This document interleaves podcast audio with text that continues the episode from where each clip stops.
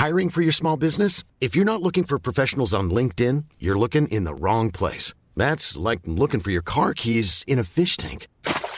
LinkedIn helps you hire professionals you can't find anywhere else, even those who aren't actively searching for a new job but might be open to the perfect role. In a given month, over 70% of LinkedIn users don't even visit other leading job sites. So start looking in the right place. With LinkedIn, you can hire professionals like a professional. Post your free job on linkedin.com slash people today.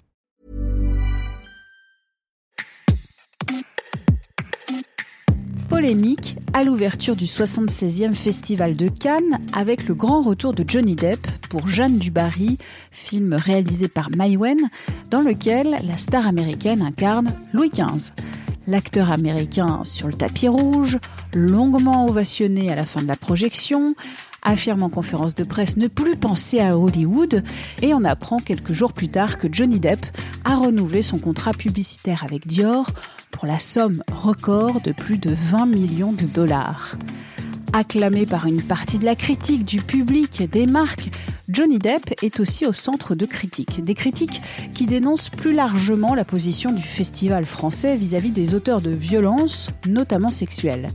Parmi elles, l'association Oser le féminisme, mais aussi Adèle Haenel, ancienne actrice, ou encore 123 actrices et acteurs qui dénoncent dans Libération Cannes déroule le tapis rouge, je cite, aux hommes et aux femmes qui agressent. Johnny Depp, réhabilité par Cannes, blanchi des violences conjugales dont l'a accusé son ancienne épouse Amber Heard, accusations qui ont été au cœur de deux procès en 2020 et 2022. Pour notre podcast Minute Papillon, Pauline Ferrari, journaliste qui a couvert le procès 2022 pour 20 minutes, revient sur cette séquence judiciaro-médiatique elle explique notamment comment des fausses informations, la haine en ligne, initiée par des groupes masculinistes, ont imposé leur récit dans l'opinion publique. Bonjour Pauline, est-ce que tout d'abord tu peux revenir sur cette affaire Amber Heard, Johnny Depp? Johnny Depp que tout le monde connaît pour ses rôles notamment euh, Pirates des Caraïbes, euh, Édouard aux mains d'argent, euh, beaucoup de films Tim Burton et Amber Heard, actrice qu'on a notamment vue dans Aquaman 2 les deux ont été mariés euh, quelques années. L'histoire, elle commence bien avant 2022, en fait. Elle commence par un premier euh, procès en diffamation en Angleterre, cette fois-ci, de Johnny Depp contre le journal The Sun, qui est un journal euh, qui a qualifié Johnny Depp de woman beater, donc de, de qu'il aurait frappé sa femme. Et ça commence aussi pendant la même période où Amber Heard fait une tribune dans un média américain où elle estime qu'elle a été une des porte-paroles de la lutte contre les violences conjugales et elle dit, euh, sans dire le nom de Johnny Depp, qu'elle a été victime de violences conjugales. Si on accélère en 2022, on est dans un procès en diffamation de Johnny Depp vis-à-vis d'Amber Heard. Hein. Donc il l'accuse d'avoir dit des mensonges quant à ses accusations de violence conjugale et euh, d'avoir euh, en quelque sorte détruit sa carrière. Et donc le procès s'est lancé il y a à peu près un an, en avril-mai, et le jugement a été rendu au bout de plusieurs semaines à la fin du mois de juin. Et après, il y a eu euh, des appels et des, rebondissements durant l'été.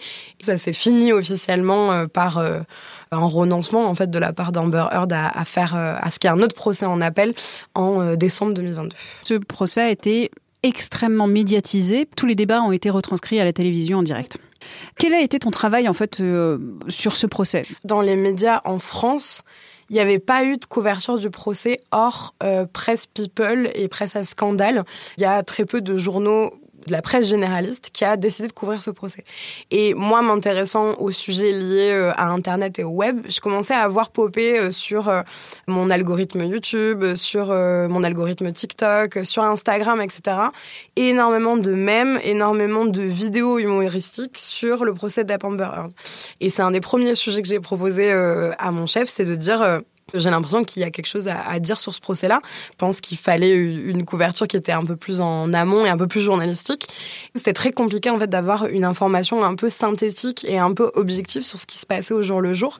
Et donc euh, il a fallu pas mal euh, fouiller un petit peu euh, les comptes de plusieurs stars américaines. Il a fallu regarder un bout de procès en direct et aussi des analyses de ce qui se passait sur Twitch, etc. pour comprendre un peu comment se passait ce procès aussi. Et ce procès, tu viens de le dire, c'est une mécanique manipulatoire de l'opinion alors, ce qui s'est passé, c'est que euh, quand on se retrouve avec euh, tous ces, algorithmes pétris par euh, des, vidéos humoristiques de Amber Heard en train de pleurer, de Johnny Depp apparaissant comme un, un, héros, on va dire, bien apprêté, qui fait rire, qui est charmant, etc., on se dit qu'il y a quelque chose qui est un peu étrange. Quand on est habitué à étudier l'Internet, c'est des mécaniques très, très intéressantes. Et en fait, en fouillant, on se rend compte que tous ceux qui couvrent ce procès hors euh, Media People, c'est que des chaînes YouTube, des comptes masculinistes. Donc les masculinistes, c'est pour faire très très simple, des hommes qui détestent les femmes et qui sont persuadés que les femmes et le féminisme ont euh, émasculé les hommes et, ont pour objectif d'anéantir euh, la civilisation euh, occidentale, hétérosexuelle, etc. Et on se rend rendu compte que dans ce procès, les premiers à avoir proposé des formats type React sur Twitch, c'est-à-dire regarder un contenu et faire des réactions là-dessus, les premiers qui ont créé des mèmes, qui ont fait un peu tout ce travail de, de détournement de détournement, euh, de d'humorisation euh, de quelque chose de grave. On parle quand même de récits de violence conjugale. C'était des réseaux masculinistes. Et donc, à partir du moment où on remarque ça, on peut plus ne plus le voir. Et ça explique énormément de choses. Et la machine s'est emballée parce qu'on parlait de deux célébrités. Et il y a énormément de gens qui ont commencé à reprendre ces contenus, à en faire eux-mêmes. Et c'est comme ça qu'on s'est retrouvé avec des ados de 14 ans qui font des blagues euh, sur les violences conjugales dans leur chambre. Parce que ce procès a extrêmement été clivé sauf si vous avez été dans une grotte pendant toute l'année 2022, mais sinon vous aurez certainement vu ou entendu que Amber Heard, en gros, était une femme qui en faisait des caisses, une mauvaise actrice, euh, qui se plaignait de tout et de rien, face à un Johnny Depp euh, qui en prenait plein la tronche pendant tout ce procès de manière injuste. En plus, il était aidé dans des déclarations, ça c'est factuel, par d'autres célébrités ou euh, hommes et femmes du show business. Il était très soutenu. Hein. Donc, dans ce procès, la femme ignoble, la femme monstrueuse, Amber Heard. C'est un peu la figure de la sorcière, la mégère, la sorcière, celle qui ment, celle qui manipule. Tout ce qu'elle disait était contredit euh, par, euh, y compris des marques de maquillage qui euh, disaient non, mais elle, a parlé d'utiliser cette palette pour couvrir ses bleus. Cette palette n'a pas été sortie au moment où elle parlait. Enfin, il y a eu des debunks de tout ce qu'elle disait. si elle pleurait pas, elle était entre guillemets une psychopathe qui avait aucune empathie. Si elle pleurait, c'est qu'elle était une mauvaise actrice. Enfin, il y avait des théories du complot comme quoi euh, ces tenues vestimentaires étaient euh, des copies de tenues vestimentaires que Johnny Depp pouvait porter dans ses films. Enfin, le cas d'Amber il est intéressant parce qu'en fait, c'est vraiment le, le symptôme de la mauvaise victime.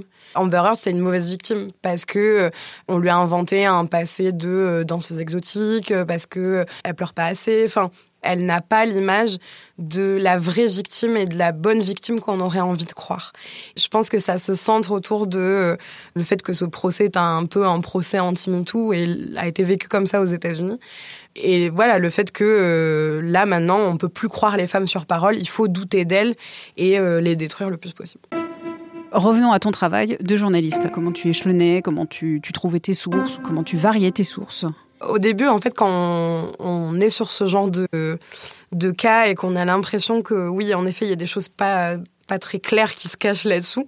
Euh, moi, j'ai un peu ce réflexe aussi, comme c'était un, un, procès quand même où il y avait des histoires de violence conjugale, aller regarder aussi ce qu'il disait euh, bah, du côté francophone, du côté euh, des médias français, rien. Euh, du côté d'Instagram, c'est-à-dire des associations ou des militantes féministes que je pouvais suivre. Et là, il y en a une seule qui a en parlé, Rose Lamy de Préparez-vous pour la bagarre, et qui a commencé à s'en prendre plein, plein, plein, plein la gueule, elle aussi. Parce que tu t'en es pris plein la gueule aussi? Ça fait cinq ans que je suis la question des masculinités, c'est un de mes sujet de travail, euh, c'est la première fois que j'ai autant de retours négatifs sur un article, autant d'insultes, y compris de la part de femmes qui se revendiquent comme féministes. Tu l'attribues à quoi alors? Il y a le fait que Johnny Depp est une figure euh, adorée pour beaucoup d'entre nous et particulièrement euh, en France. Hein, c'est lié avec Vanessa Paradis. Le fait qu'il a joué dans énormément de films qui ont compté dans notre enfance il y a un peu le truc de se dire ah non pas lui.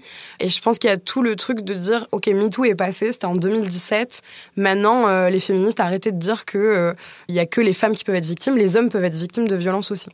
Et là où ce procès aurait pu être eu l'occasion de, parler de des hommes qui sont victimes de violences parce qu'ils existent aussi euh, même si c'est pas la majorité, ça n'a pas été le cas.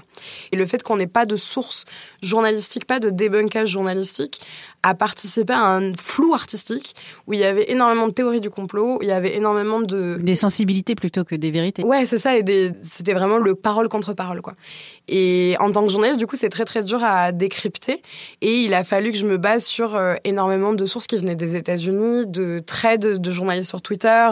C'est l'époque où, voilà, c'était après plusieurs semaines de procès. Le procès avait déjà commencé depuis au moins un mois trois semaines, un mois, pour qu'on commence à avoir des journalistes aux États-Unis spécialisés dans les questions de genre et tout, commencer à dire là il y a des choses qui vont pas, euh, là ce qui a été euh, mis euh, pendant le procès c'est pas correct, là si on analyse les réseaux sociaux comment ça se passe, on se rend bien compte qu'il y a un problème hors du procès. Il y a des biais de genre, des stéréotypes de genre, des attendus. C'est ça, et puis aussi de dire, en fait, regardez sur la manière dont c'est traité sur les réseaux sociaux, ça démontre de quelque chose qui n'est pas objectif. Et euh, c'était très compliqué. Et je pense que le fait que les médias euh, mainstream ont mis du temps à en parler, ça n'a pas aidé du tout.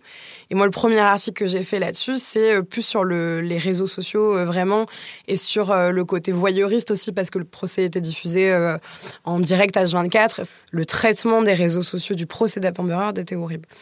Et à la suite de ça, je me suis dit, mais il y a un truc à creuser pour que juste le traitement médiatique sur les réseaux sociaux d'un procès fasse autant euh, débat. C'est qu'il y a quelque chose à creuser en plus. Et au fil du temps, euh, il y a eu un peu plus de, de mea culpa, ou en tout cas de chercheurs, chercheuses qui sont sortis de l'ombre en disant ça c'est euh, du discours médiatique, ça on peut l'analyser comme ça et tout. Mais ça a mis du temps et j'ai fait plusieurs articles sur ce procès jusqu'à ce que euh, là, euh, depuis le documentaire qui est paru en février dernier de Cécile Delarue... Euh, documentaire qui est disponible sur... Sur France TV Slash, qui s'appelle La fabrique du mensonge et, qui justement démontre tous ces réseaux masculinistes. Et la construction du discours, en fait, contre Amber Heard. Et sur comment on l'a mis en porte-étendard médiatique de la méchante, de la mauvaise victime, etc. Mais il a fallu attendre ouais, quasiment un an pour qu'il y ait ce documentaire-là qui sorte. Quoi. Ce procès est terminé. Quel regard maintenant portes-tu sur cette année 2022 et sur ce procès? J'importe un regard un peu euh, pessimiste. pessimiste parce que la manière dont ça s'est passé, parce que j'ai l'impression que malgré euh, des articles, malgré euh, des enquêtes journalistiques sourcées, euh, fournies, documentées, qui ont montré que tout ce procès euh, a été majoritairement de la manipulation, qu'il y a eu des biais algorithmiques, des biais cognitifs, des biais de genre, etc. Il y a encore les mêmes réflexions qui sont menées. Johnny Depp est un saint, Amber Heard est une mégère. Pour ne pas dire d'autres mots beaucoup plus insultants, j'ai l'impression avec du recul que en fait, là, ça a été Johnny Depp et Amber Heard, mais je pense que ça aurait pu être n'importe quelle célébrité américaine. Et le, maintenant, le procès en diffamation est devenu une manière de silencier les victimes aussi. Et que euh, là, on va sûrement avoir un procès, peut-être dans les prochains mois, euh, Angelina Jolie contre Brad Pitt. Est-ce qu'on va réussir à apprendre de ces erreurs-là, algorithmiques, de biais journalistiques, pour aussi fournir un meilleur traitement d'ensemble, je l'espère, mais je suis assez pessimiste sur cette année 2022 parce que on était cinq ans après MeToo, on était persuadé qu'on avait avancé de ouf, euh, que euh, tout était parfait, que tout le monde avait évolué, et en fait, on se rend compte que pas tellement. Merci à Pauline Ferrari. Vous pouvez retrouver tous ces papiers et les articles sur le procès Amber Heard Johnny Depp sur 20minutes.fr. Merci d'avoir écouté cet épisode de Minute Papillon, un podcast d'Anne-Laetitia Béraud pour 20 minutes. Pour nous écrire, une seule adresse audio-20minutes.fr. À très vite et d'ici là, bonne écoute des podcasts de 20 minutes.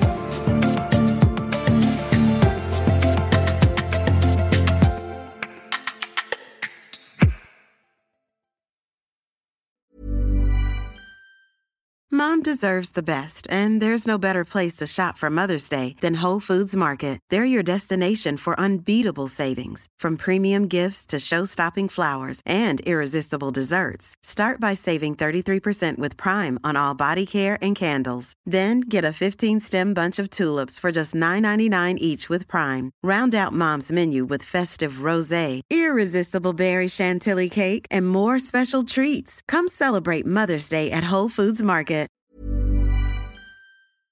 On ne va pas se quitter comme ça. Vous avez aimé cet épisode? Sportif, généraliste, sexo ou scientifique, varié mais toujours bien informé. Découvrez les autres podcasts de la rédaction 20 minutes sur votre application d'écoute préférée ou directement sur podcast au pluriel.20minutes.fr. Et merci de nous avoir écoutés.